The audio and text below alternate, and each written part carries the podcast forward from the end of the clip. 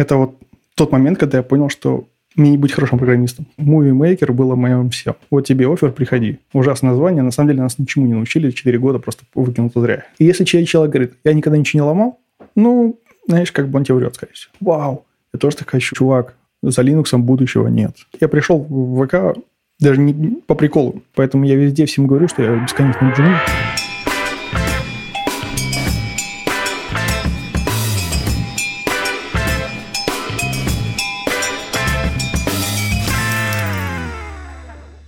У меня папа, он всегда был, э, его тянул к технике. У него дома был компьютер, там, старенький, маленький компьютер. И я всегда, мне тоже тянул компьютер, было интересно, прям как железка какая-то, что там жмякается. Вот, и я такой, меня всегда тянуло потыкать в нее. Первая программа, в которую я прям такой завис и стал прям ее как вот айтишники, которые, знаешь, там начинают программировать, они начинают что-то там изучать, программировать, идет тыкать. А я не знал, что такое программирование, но мне было очень интересно, поэтому Movie Maker было моим всем. То есть я ковырялся в Movie Maker, в старинном Windows, Windows XP Movie Maker, я просто знал каждую кнопочку. Я знал, какие там даже дебильные видео делал из каких-то нарезков каких ужасных.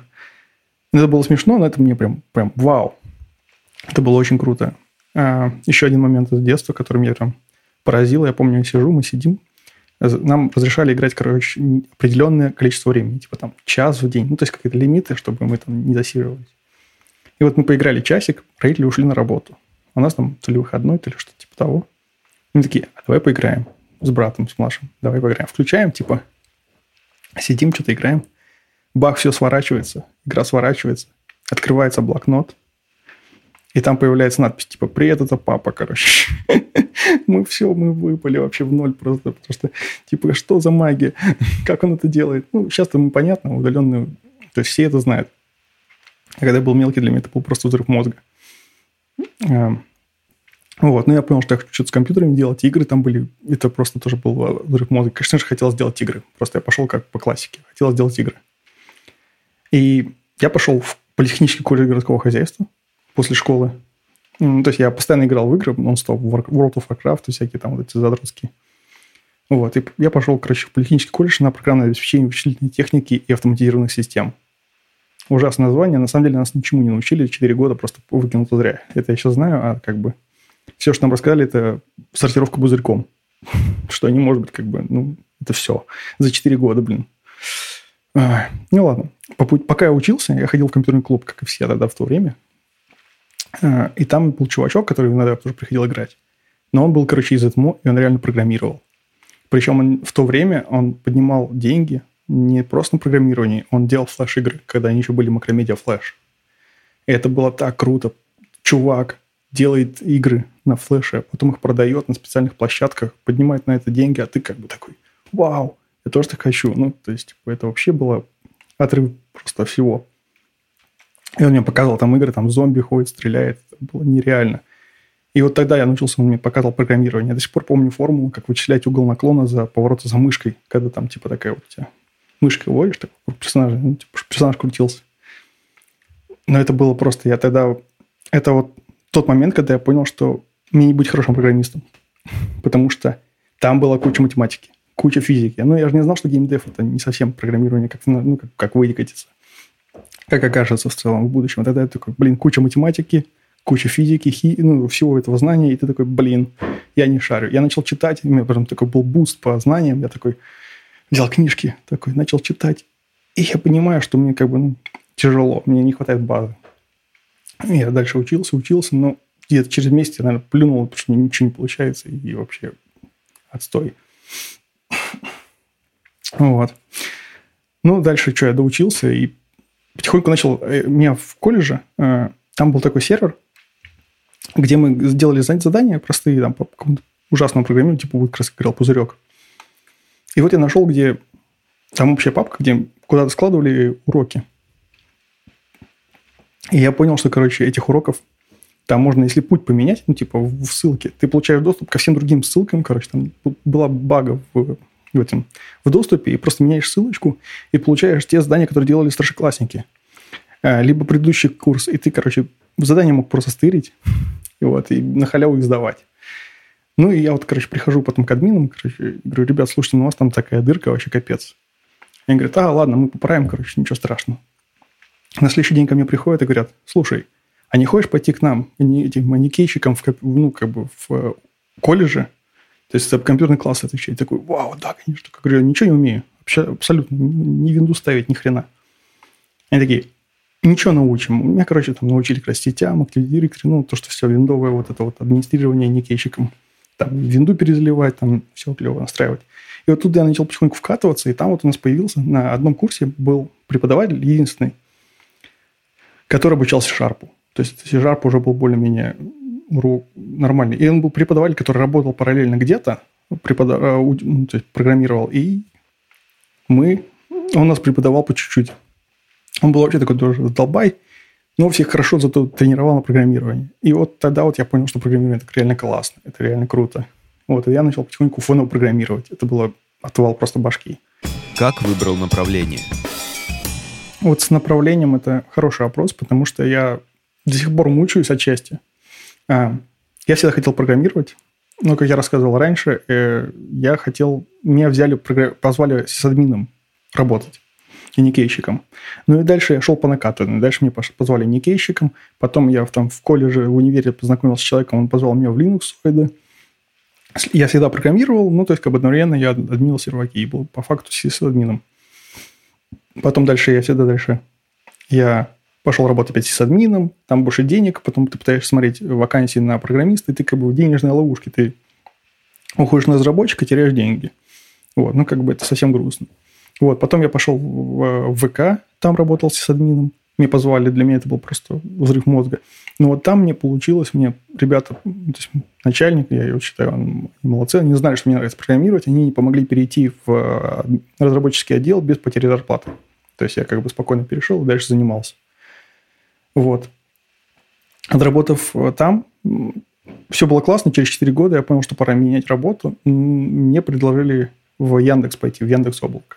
И это было просто очень круто, потому что я, мне очень интересно, как они там внутри работают. Было просто, ну, мне казалось, что если я не попробую, я потом буду жалеть. Я вот, у меня такой человек, который иногда мучает. Потом я пошел разраб... То есть я всегда хочу быть разработчиком, но меня получается как-то так ведет в админские работы. Я не знаю почему. Вот, в итоге Яндекс, потом оттуда Тиньков, и сейчас в букинге, я в букинге работаю с РЕ. То есть, как бы это... Вот как раз, благо уже за это время, пока я тут мучился, появилась профессия, где ты как бы одновременно системный администратор и разработчик, и у тебя все вместе оно совпадает. Поэтому такой разработчик с админским опытом. Не скажу, что я это выбирал, но так получилось. Как начал учиться? Все началось с того, что я начал учиться флешу мне изначально. И это было очень интересно. И непонятно, но очень интересно. А, оттуда я пошел в колледж, потому что, ну, как какой-то нашел колледж, который вроде бы как программирование. Там было программирование, но оно было слишком базовое и слишком легко решалось для меня. Ну, то есть, я был один из тех отличников, который приходит и что-то решает, но мне было, на самом деле, скучно. Я, то есть, эту задачу решал за 5 минут, весь класс ее не решал. Вот. И, ну, задачи были слишком простые. А большинство людей приходили просто куда-то учиться. То есть, как бы... А, потом был, потом был, коль, был университет, а, куда я пошел тоже дальше учиться. Там тоже было программирование, но было его тоже никакое. Но в это время я параллельно работал уже админом. И там я вот как раз учился писать на питоне. Я там сидел, питонечки скрипты писал, всякие автоматизацию, бэкэнд, там PHP смотрел. То есть я сам, получается, самоучка в данном случае по работе сидел, пока админил заодно автоматизировал. И вот как-то так получилось, что научился более-менее программировать, потому что сидел, у меня было куча времени. Там получилась такая работа, я пять лет сидел на работе, где а, к сожалению, 40, всем 40, 50 плюс. Вот, все сидят уже лет по 20, никто никуда не двигается, и всем вот все как есть, все так и это. Максимально консерваторское такое отношение ко всему. Главное, чтобы никуда не двигалось. Работает, не трогая, прям, вот, прям можно отливать в, как лозунг компании. Вот. И поэтому получалось так, что приходил на работу, делал рутину, которая там накопилась за 2-3 часа, и потом у меня 5-6 часов свободного времени. То есть даже было так, что какое-то время я там на фрилансе параллельно работал, потому что, ну, типа, ну, что еще, мне реально скучно было. То есть я, точнее, первые два года я рос, потому что я с Linux не работал никогда. А потом еще года два-три я просто, просто гнил. Вот. И, ну, заодно развивался. Ну, то есть, как мог. Вот. То есть, такая вот история.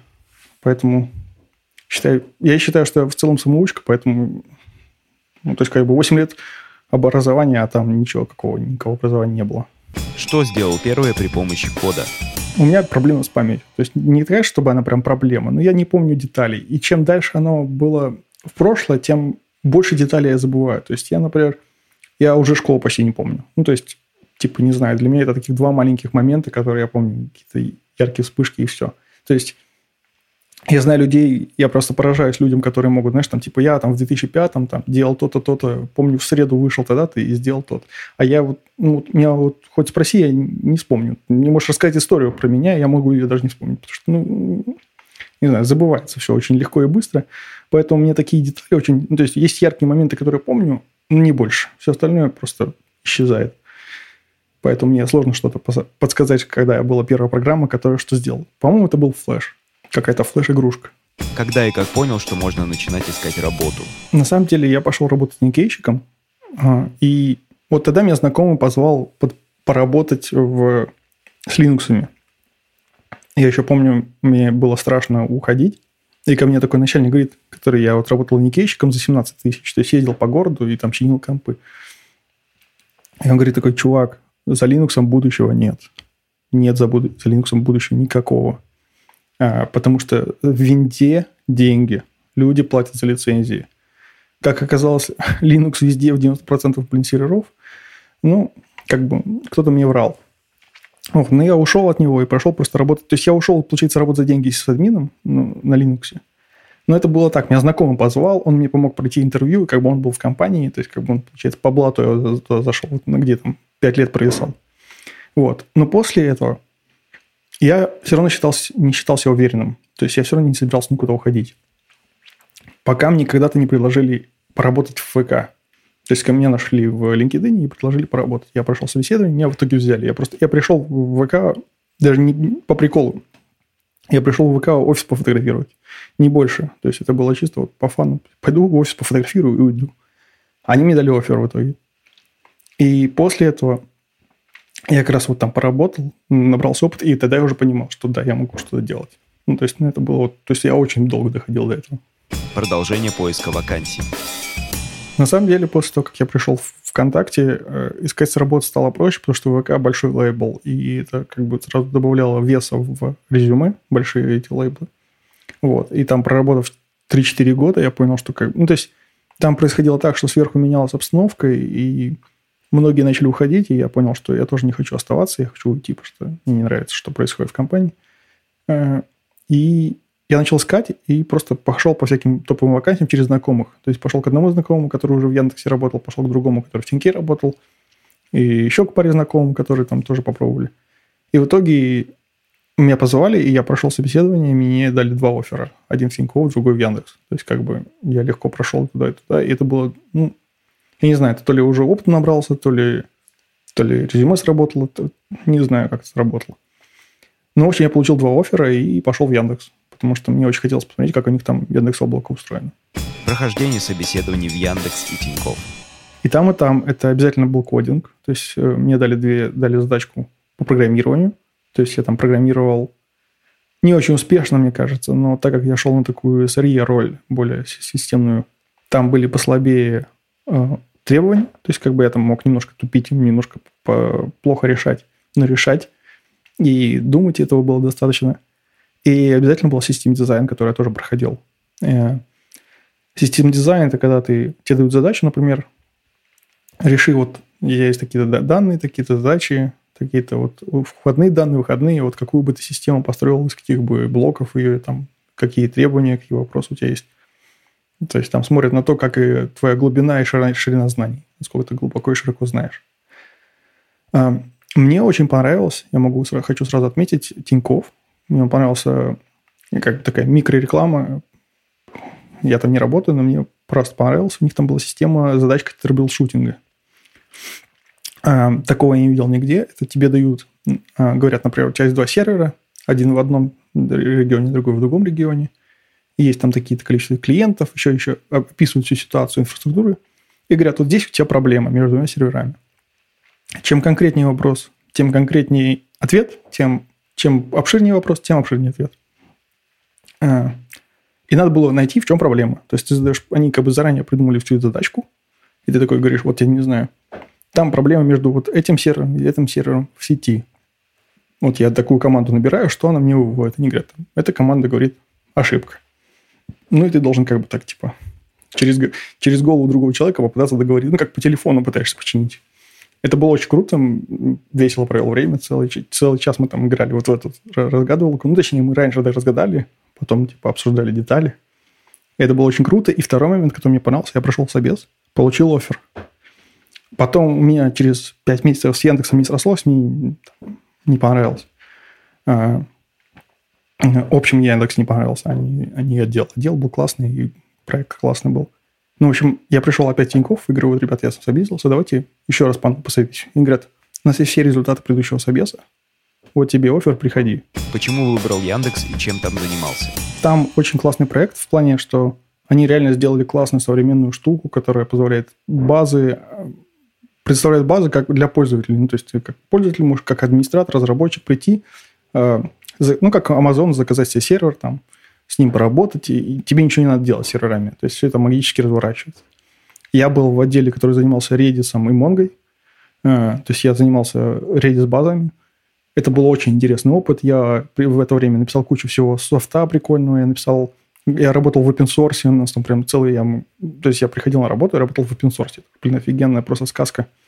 Э, я писал софт, я нашел пару багов и сделал пару патчей в сам Redis. Это было тоже очень круто. Э, мне очень нравилась команда, как все инфраструктура работает. Причем у них там очень хитро сделано, что есть базы, которые, вот все, все вот этот код, который пишется, он работает и на внутренних, и на внешних клиентов. Это не какая-то отдельная система. То есть, как бы те же базы, которые я делал, обновлял, они а, обеспечивали базы Яндекса и обеспечивали базы клиентов. Это было очень круто. А не понравилось, потому что платили мало, на самом деле. Платили. Я ушел в минус по зарплате, потому что как бы, мне очень хотелось поработать над проектом. Он реально классный. А, но получилось так, что мало платили, очень жесткие требования для повышения. То есть там такая система, что если ты приходишь, например, я считаю, что тут две системы. Либо ты приходишь сразу на хорошую позицию, ну, то есть я плохо прошел забес, не очень хорошо, поэтому мне не дали больше по их там протоколам. А, если, допустим, приходишь джуном, и тебе дают, ну, типа, джуновскую зарплату, то тебе норм. Ты как бы сидишь, работаешь, через 2-3 года как раз накапливается у тебя опыт, э, ты показываешь э, performance, тебе повышают зарплату, и ты доволен. Либо ты приходишь сразу крутым senior ом, хорошо проходишь, получаешь, получаешь нормальную зарплату и все такое. А я пришел как бы таким почти ну, middle ом senior ом, а получил зарплату типа джуна, и, потому что у них там жесткие вот эти критерии дурацкие. И чтобы их повысить, надо типа там полтора-два года отработать. Ну, короче, не сошлось по зарплате. И по вот этим вот правилам, как бы там пытался как-то договориться, ребят, типа, я сейчас уйду, слушайте. Они такие говорят, блин, нам очень жалко тебя терять, но мы ничего не можем, потому что мы тоже связаны по своим этим порядкам. Вот. И я ушел в Тинькофф, где просто нормально платили. Как продолжал обучение? Да, это на самом деле одна из моих болезненных тем в том плане, что я из-за того, что постоянно меняю работу или там как-то ну, не попадаю в свою специальность, которую как бы в те знания, которые я знаю, получается, я постоянно учусь.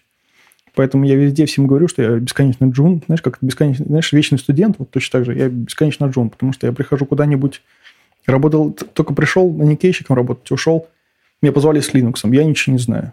Изучал Linux, Python, пришел, пришел в ВК, там вообще другое, там высокая нагрузка, там куча серверов, я ничего не знаю, опять учился. Потом позвали, потом помогли перейти в бэкэнд отдел. Там КПХП, ПХП, КПХП, там тоже хайло свой, короче, тоже все новое. Оттуда, короче, перешел в Яндекс, там у них там своя инфраструктура, Redis, с которым я не работал, там там, короче, у них там тоже свой, свой кода Гошка как раз наконец-таки. На, на Go начал сильно писать. Тоже пришлось учиться. Сейчас пришел в Booking, я работаю с Кавкой. Я тоже ее не очень знал, поэтому сейчас разбираюсь, как с, с Кавкой, там, с инфраструктурой местными, местными подходами. То что английский, английского, ну, то есть крупные компании, говорится на английском. У меня английского опыта немного, для меня еще английский надо учить, я тут параллельно английский учу, еще пытаюсь правильно голландский подучить, поэтому я не знаю, как можно не учиться. То есть я не представляю, как в наше время можно прийти, работать и просто работать, не под, постоянно не учась, потому что ну, все движется, все куда-то подключаются новые технологии, и ты просто постоянно пытаешься подбирать крохи, которые тебе попадают под ноги, и ты все равно не, не успеваешь. И все равно, все равно голодный. Про факапы. На самом деле, вот во всех крупных компаниях у тебя есть behavioral interview. А, я забыл всем рассказать. В крупной компании у тебя проходит behavioral interview, где ты общаешься с начальником, с тем лидом, который тебя собирается нанимать, а еще. И он тебе задает такие как бы, вопросы, как бы с подковыркой, не подковыркой. Типа, у тебя был конфликт в команде. Как вы его решали? Или там, а, ты что-то сломал. Было ли у тебя такое? И если человек говорит, я никогда ничего не ломал, ну, знаешь, как бы он тебе врет, скорее всего. Потому что, как бы, ну, все что-то ломают, хоть что-нибудь. Ну, то есть, и опять-таки, как ты себя вел? Такой, ну, я там спихнул все на Колю, как бы, и фиг с ним. Это тоже, знаешь, уже человек, как бы, красный флаг, ну, типа, нафига нам такого брать? Вот. И у меня есть история, где, короче, я в самом начале пришел в ВК, в отдел бэкэнда, и мне там попросили обновить какие-то объекты в базе. Ну, я нашел какой-то скрипт, который должен был работать. А, я его запустил, а, не проверив тоже, как оно работает. И он поломал что-то миллионы, миллионы объектов. Ну, то есть, это было не сильно критично, но он их поломал, и, и там свойства побилось, и надо было их восстанавливать. В итоге я три месяца потом учился, делал параллельные задачки и восстанавливал эти объекты. Вот. Ну, то есть, да, это было, это было обидно, потому что как бы там был не мой косяк в коде, то есть это был код, который как бы тулза, но он с ошибкой. Ну, то есть, ну, это было странно, потому что я поломал, ну, на самом деле, я поломал. И потом я чинил, плюс там дополнительно делал работу. И потом все меня называли, что я там, типа, чиню эти, знаешь, шутки, что я вечно чиню эти штуки, потому что они, знаешь, я такой вроде починил, перепроверяю, а там какое-то еще условие было, и надо было опять там пройтись по этой всей системе и опять их починить. Я такой, блин. Так что, ну, то есть, мне ничего не было за это. Мне просто сказали, типа, блин, не круто там, ну, типа, мы потом чинили. Тут самое главное во всех этих, как я понял, во всех крупных компаниях, нормальных, адекватных, главное, если ты накосячил, скажи, расскажи, покажи всем, что ты сделал. Как бы вместе решим, что делать и как это исправлять. Все ошибаются, это нормально. Типа нельзя... Ну, вот одно из правил как раз это SRE, что когда ты делаешь постмортом, постмортом это когда сервер упал там, или сервера, или что случилось, пытаются написать, что произошло. Самое главное, чтобы это было blameless. Ну, то есть, мы не обвиняем никого. То есть, мы просто пишем, что произошло, в каких ситуациях, чтобы потом это починить. Не, ну, понятное дело, опять-таки надо различать. Все думают, что, типа, раз она блеймила, значит, я могу там удалить сервера. Нет, не можешь просто взять и удалить сервера, потому что тебе захотелось. То есть, явно как бы так называемый харм, ну, то есть, когда ты реально причиняешь ущерб, это как бы отдельно когда ты не хотел и просто там что-то сделал, она вдруг упала, ну, блин, никто не защищен от ошибок. Ну, вот. Поэтому обычно в нормальных компаниях ты что-то роняешь, и это ничего страшного. Тебе как бы... Ну да, так случилось. Ну, надо менять механизмы, надо улучшать э, общение, там, менять протокол какой-нибудь, чтобы у тебя был постраховщик еще кто-нибудь. Ну, типа, скрипты улучшать, которые проверять тебя будут. Вот. Ну, как бы. Об, обычно не обвиняют. Ну, то есть... А если обвиняют, то такая компания, значит, не нужна. Я так считаю. Я помню, было, когда просто сервера что-то ронял. Ну, то есть, такое, не скажу, что прям серьезно факапное. То есть, э, ну, то есть, убивал сервера какие-то, ломал диски по ошибке там. Э, не скажу, что прям есть такие сильно серьезные. Обычно как раз э, код-ревью, все говорят, что код-ревью бесполезен, а вот много раз меня код-ревью спасал. То есть, я явно там писал какой-то случайно серьезную штуку, ну, ребята, коллеги старшие смотрели, такие, о, блин, Миша, ты тут, блин, такую штуку делаешь, сейчас это выкатится, то все, капец. Вот. То есть, и всякие очень помогают фичи реквесты. То есть, многие так не делают. Не фичи реквест, фичи, фичи тогл. А, многие не делают, но вот в крупных компаниях все делают фичи, потому что, то есть, ты выкатываешь какую-то штуку, и она под специальной кнопочкой. Заходишь на сайт, нажимаешь кнопочку. Фича включилась. Смотришь логи, опа, все плохо. Выключаешь фичу. Все. Никто не, как бы не пострадал. Типа 5 минут э, откатили и все.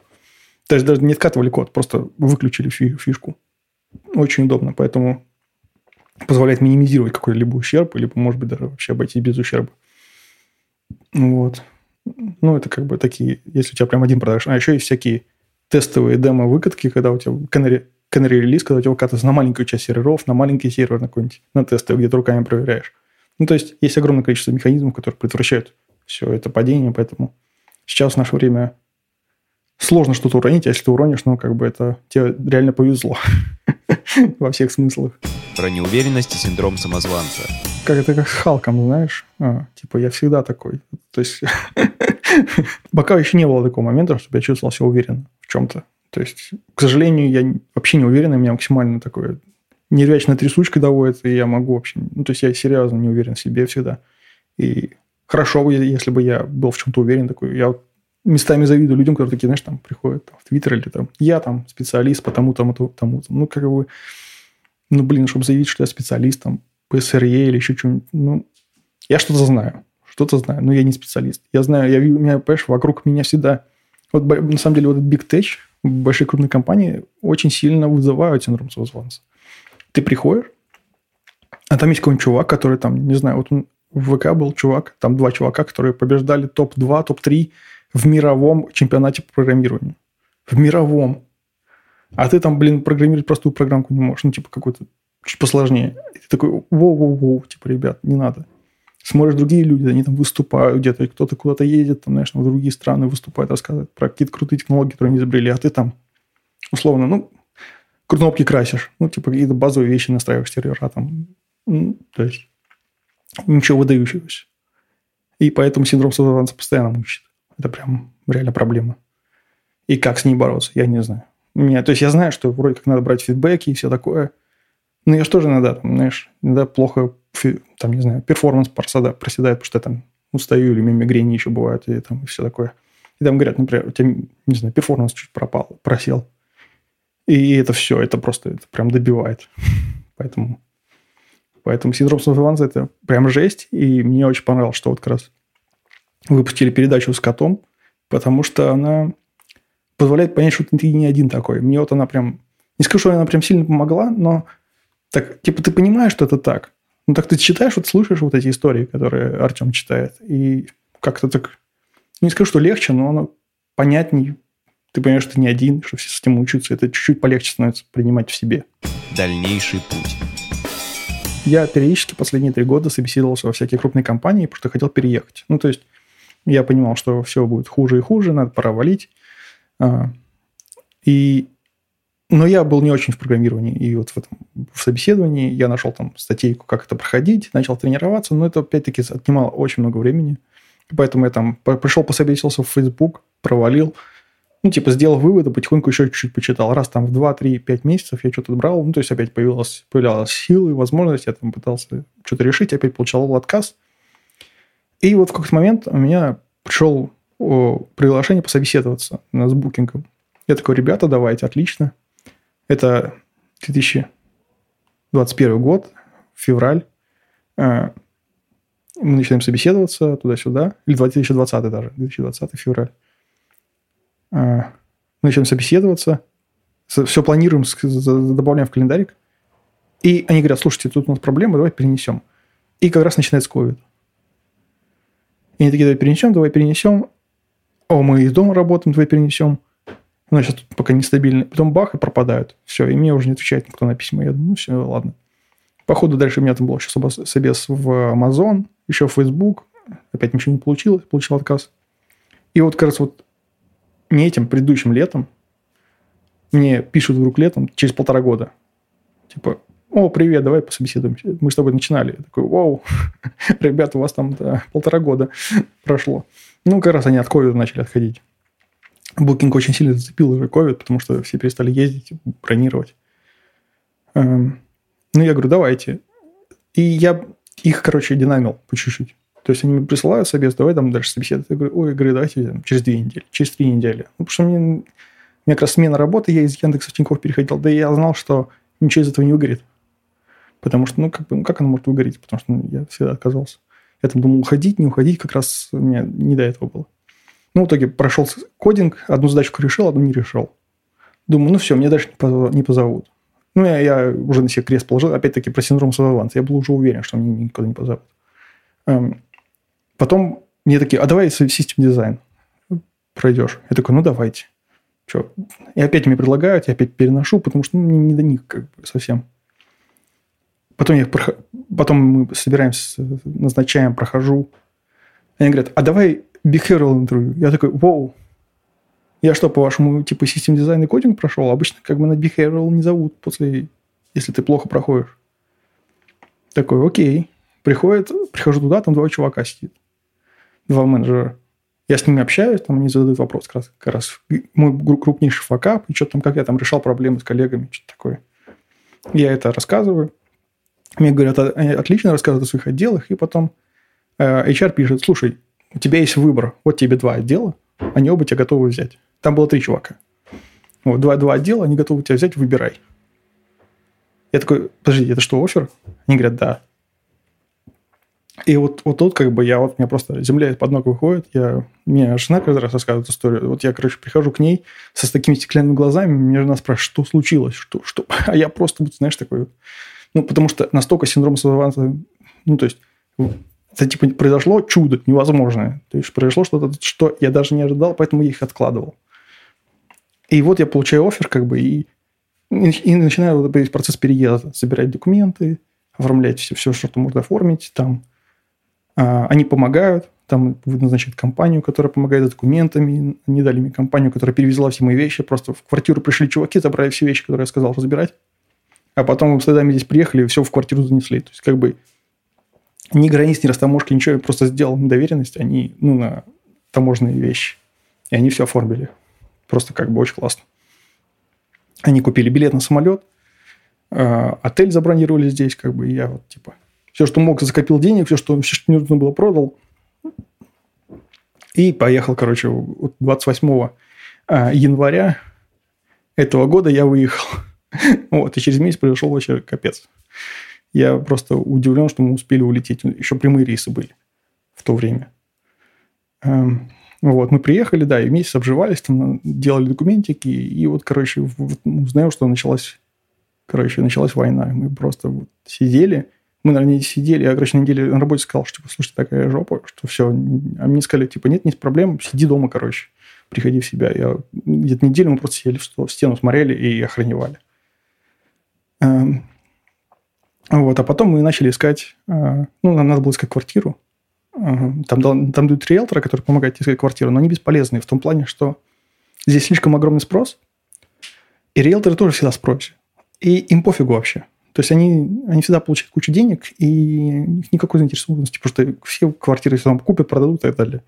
И они прислали квартиры, которые уже, типа, условно, неделю висят на, на всяких сайтах выдачи, а это бесполезный поиск. То есть абсолютно... То есть все, что уже висит пару дней где-то, оно уже как бы тухлое, либо какая-то подстава, либо еще что-то.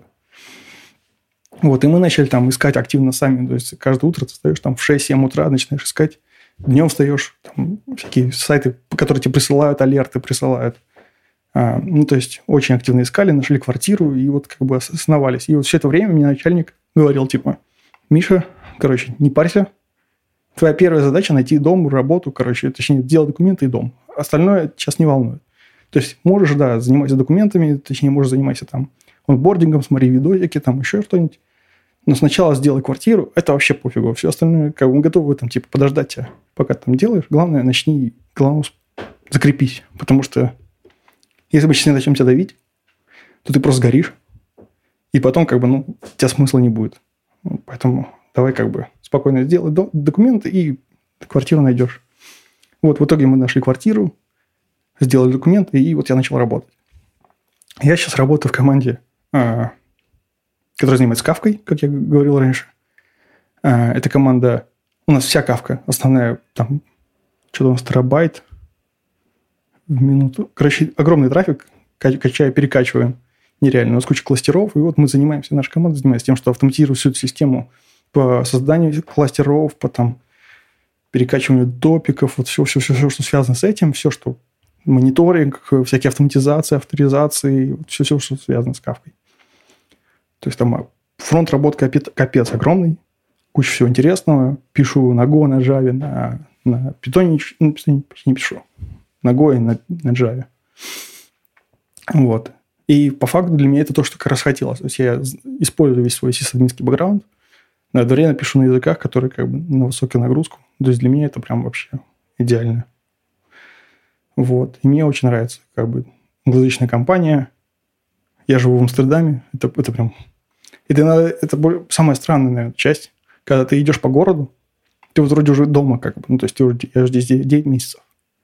Ты идешь, идешь, идешь, и потом резко останавливаешься и понимаешь, что знаешь, как бы ты не, не, не в Питере, ты не, не где-то там, а ты в Амстердаме. Но ты все равно стоишь такой просто... И, такой, вау, какие дома. И, и каждый раз ты такой залипаешь. У тебя мозг, наверное, такой, типа, какая-то, какой-то обман. Какой-то обман здесь. То есть синдром самозванца еще повысился. Про жизнь в Амстердаме. Вот я живу в Амстердаме, недалеко от центра. Но я, то есть, как бы хотел, то есть, я, мы, мы с женой подумали, что мы приехали в Амстердам, и, значит, хотим пожить в Амстердаме хотя бы годик, там, два, сколько-то. То есть, просто именно потому, что сам факт. Просто интересно погулять в центре, посмотреть все это, пожить в европейской столице. Потому что многие уезжают от... В Амстердаме дорого. Две... Мы платим 200 в месяц в евро. А, можно найти дешевле, но это уже, допустим, дольше ехать. А, либо уже пригород. То есть, либо другие... Ну, как бы там, получается, в Нидерландах очень круто развитые поезда, и тебе, как сказать, ты, можешь жить в соседнем городе и на 20, за 20 минут доезжать как бы до, до Амстердама. То есть, это как бы, как получается, у нас на метро ты катаешь час, допустим, по Питеру, ты там час можешь ехать там с Девяткина, а здесь ты за час как бы доедешь до другой, блин, страны. Вот, город, сама страна маленькая, а еще крутые скоростные поезда. Поэтому как бы ты можешь жить в совсем другом городе, за 20-30 минут добираться. Из-за этого, например, у местных всех, там, в ТикТоке, везде искажения. Типа, знаешь, если тебе куда-то добираться больше, чем полчаса, это просто капец далеко. Это просто нереально далеко. Хотя, на самом деле, полчаса, как бы, ну, по питерским меркам, это, как бы, ну, типа, вообще ничего. В Амстердаме достаточно дорого. То есть, так как, типа, столица, то есть, здесь от полутора до двух, трех, и там вообще можно там, за пять найти. То есть, как бы, полторы – это где-то такая вот маленькая комнатка, ну, то есть, квартирка. Вот у меня за 200 у нас как бы комната, вот кабинет, где я нахожусь, и спальня. То есть, и она не очень большая, то есть, типа, не знаю, 50-70 метров как бы. Но у нас новый дом, у нас дороже, потому что у нас новый дом. Тут обычно все еще дома старинные. А, очень старые дома, все с кучей такой винтовой лестницы с высокими ступенями, где-то там должен там с пакетами, знаешь, из магазина таскаться. Вот, а у нас лифт. У нас как бы новый дом, которому лет 10, у нас тут лифт, у нас как бы э, хорошее тепло. Тут еще очень важно, э, в быт, тут, когда снимаешь квартиру, очень важно теплопередача. Э, То есть, типа, типа энергоэффективность. Вот. Очень важна энергоэффективность. Потому что, вот, например, вот у нас самая крутая А энергоэффективность. И у нас сейчас в квартире 20-21 градусов без отопления. То есть, мы не включаем. А вот если у тебя будет энергоэффективность э, С, Д, какая-нибудь Е или F вообще, как старый дом какой-нибудь 1600 года, а их тут много, ты можешь реально снять, наверное, древнючий дом. Так вот, там он настолько плохо, что ты будешь, короче, платить кучу отопления, чтобы там согреться до 18 градусов. Там будет постоянно холодина. Вот, там постоянно будет сыро, там будет постоянно э, крысы. Крысы – это тоже нормально, либо мох. То есть, такое в старых домах. Вот, а у нас как бы получается новый дом, поэтому он сильно дороже по цене.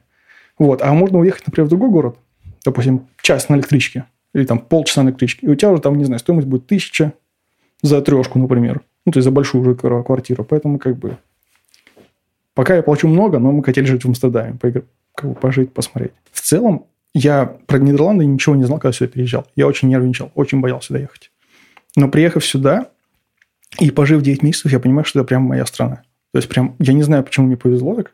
То есть, я вот езжу там, знаешь, мы ездили, до этого путешествовали там, всякие азиатские страны, и это не мое. А вот, вот здесь прям вообще прям идеально. Я не понимаю, как так получается. То есть, здесь нормальный транспорт, нормальная инфраструктура, а, все, что надо в магазинах, короче. То есть, я, я не знаю, все магазины есть, которые мне нужны. То есть, я по факту, по сравнению с Питером, я ничего не потерял. То есть, то есть здесь просто качество лучше, здесь теплее по сравнению с Питером, здесь нет снега зимой. Такой же Питер тоже, с дождями, с реками, каналами. Ну, то есть, очень похоже как бы. И все есть. И мне вообще все нравится. Я прям, я не знаю, куда я дальше вот мы очень долго думали, куда ехать вообще изначально. Релокейт. Мы смотрели страны, какие есть, смотрели много тиктоков. Знаешь, просто набираешь страну и смотришь тиктоки, которые местные снимают про какие-то свои штуки, шутки. А, про то, как просто там путешествия люди снимают, про какие-то, знаешь, там типа топ-10 мест, то, чем занимаются местные. Ну, типа, просто набираешь страну. И вот мы как бы составили список, нам казалось, что типа а, Британия, Канада и Австралия более-менее может быть которые нам подходят. А, даже не США, США уже тоже как бы со своими проблемами, своими э, психозами, как сказать. Э, вот. А сейчас мы приехали сюда и понимаем, что даже туда не хотим. Ну, то есть, как бы, я пока не знаю, куда ехать. Единственное, что мне не нравится в Нидерландах, наверное, еще больше всего, что у них как бы надо отказываться от гражданства. А, не потому, что я не хочу оставить себе гражданство, не потому, что это целый геморрой, что надо придется опять в Россию ехать, если отказываешься от гражданства. Если не надо, если, например, поехать в Америку или в Канаду, тебе не надо отказываться от гражданства, ты можешь иметь второе. И это как бы не очень приятно, что надо от него именно отказываться. Ну, не прям проблема, как бы. Про уровень английского. Мой English is not very good. Вот. Э, на самом деле он реально не очень. Сейчас он чуть-чуть улучшился, потому что уже 9 месяцев пытаюсь разговаривать на деликах. Э, но поначалу прям бэкл-мэкл, и это было сложно. Это было очень сложно. Э, мне говорили, мне прям там, менеджер передавал, что типа, да, слушай, тебя не понимают иногда. Ну, то есть, потому что реально, меня, меня, то есть, я могу сдать как бы собес. Вот, то есть, в чем суть? Когда приезжаешь в Нидерланды, тебе не надо сдавать никакой TOEFL или IELTS, потому что, ну, типа, ты прям а, просто тебе прохорол собес, тебе дали офер, все. Документов никаких не надо, знаешь ты английский или не знаешь.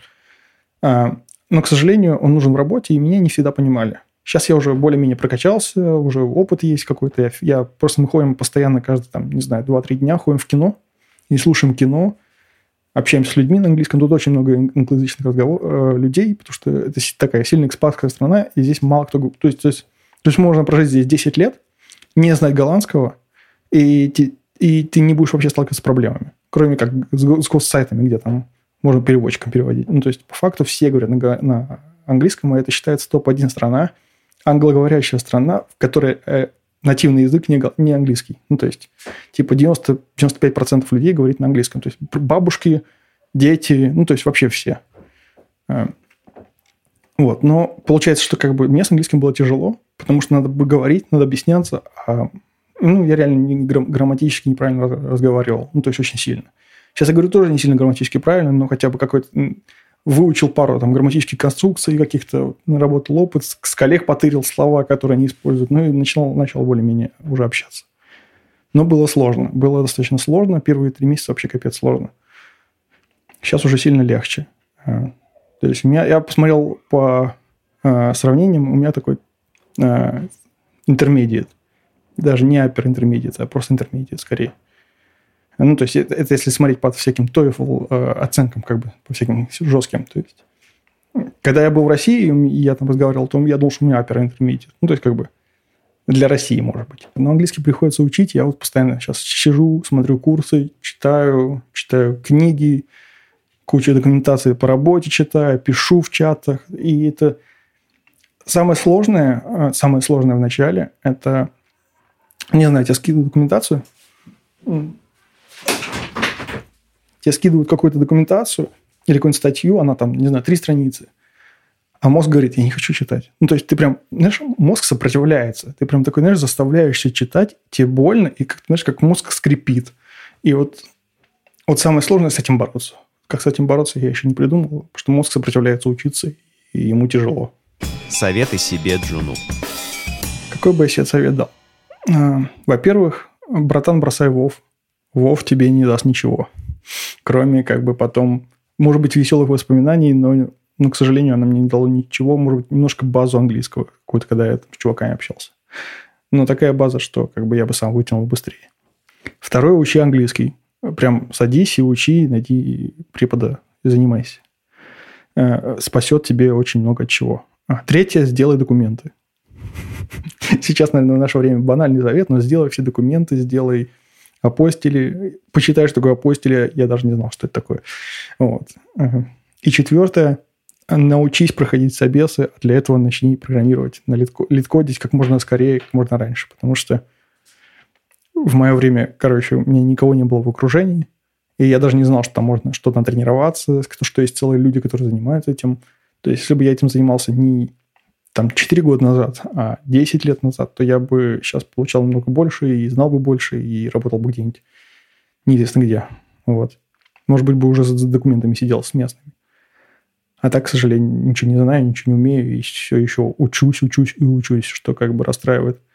Хотя, на самом деле, у меня куча времени было потрачено впустую, я об этом знаю. Типа, а, бросал универ и колледж, они дурацкие, которые, в которых я учился. То есть, политехнический колледж городского хозяйства – и Государственный университет аэрокосмического приборостроения. Вам, скорее всего, не помогут. Вот.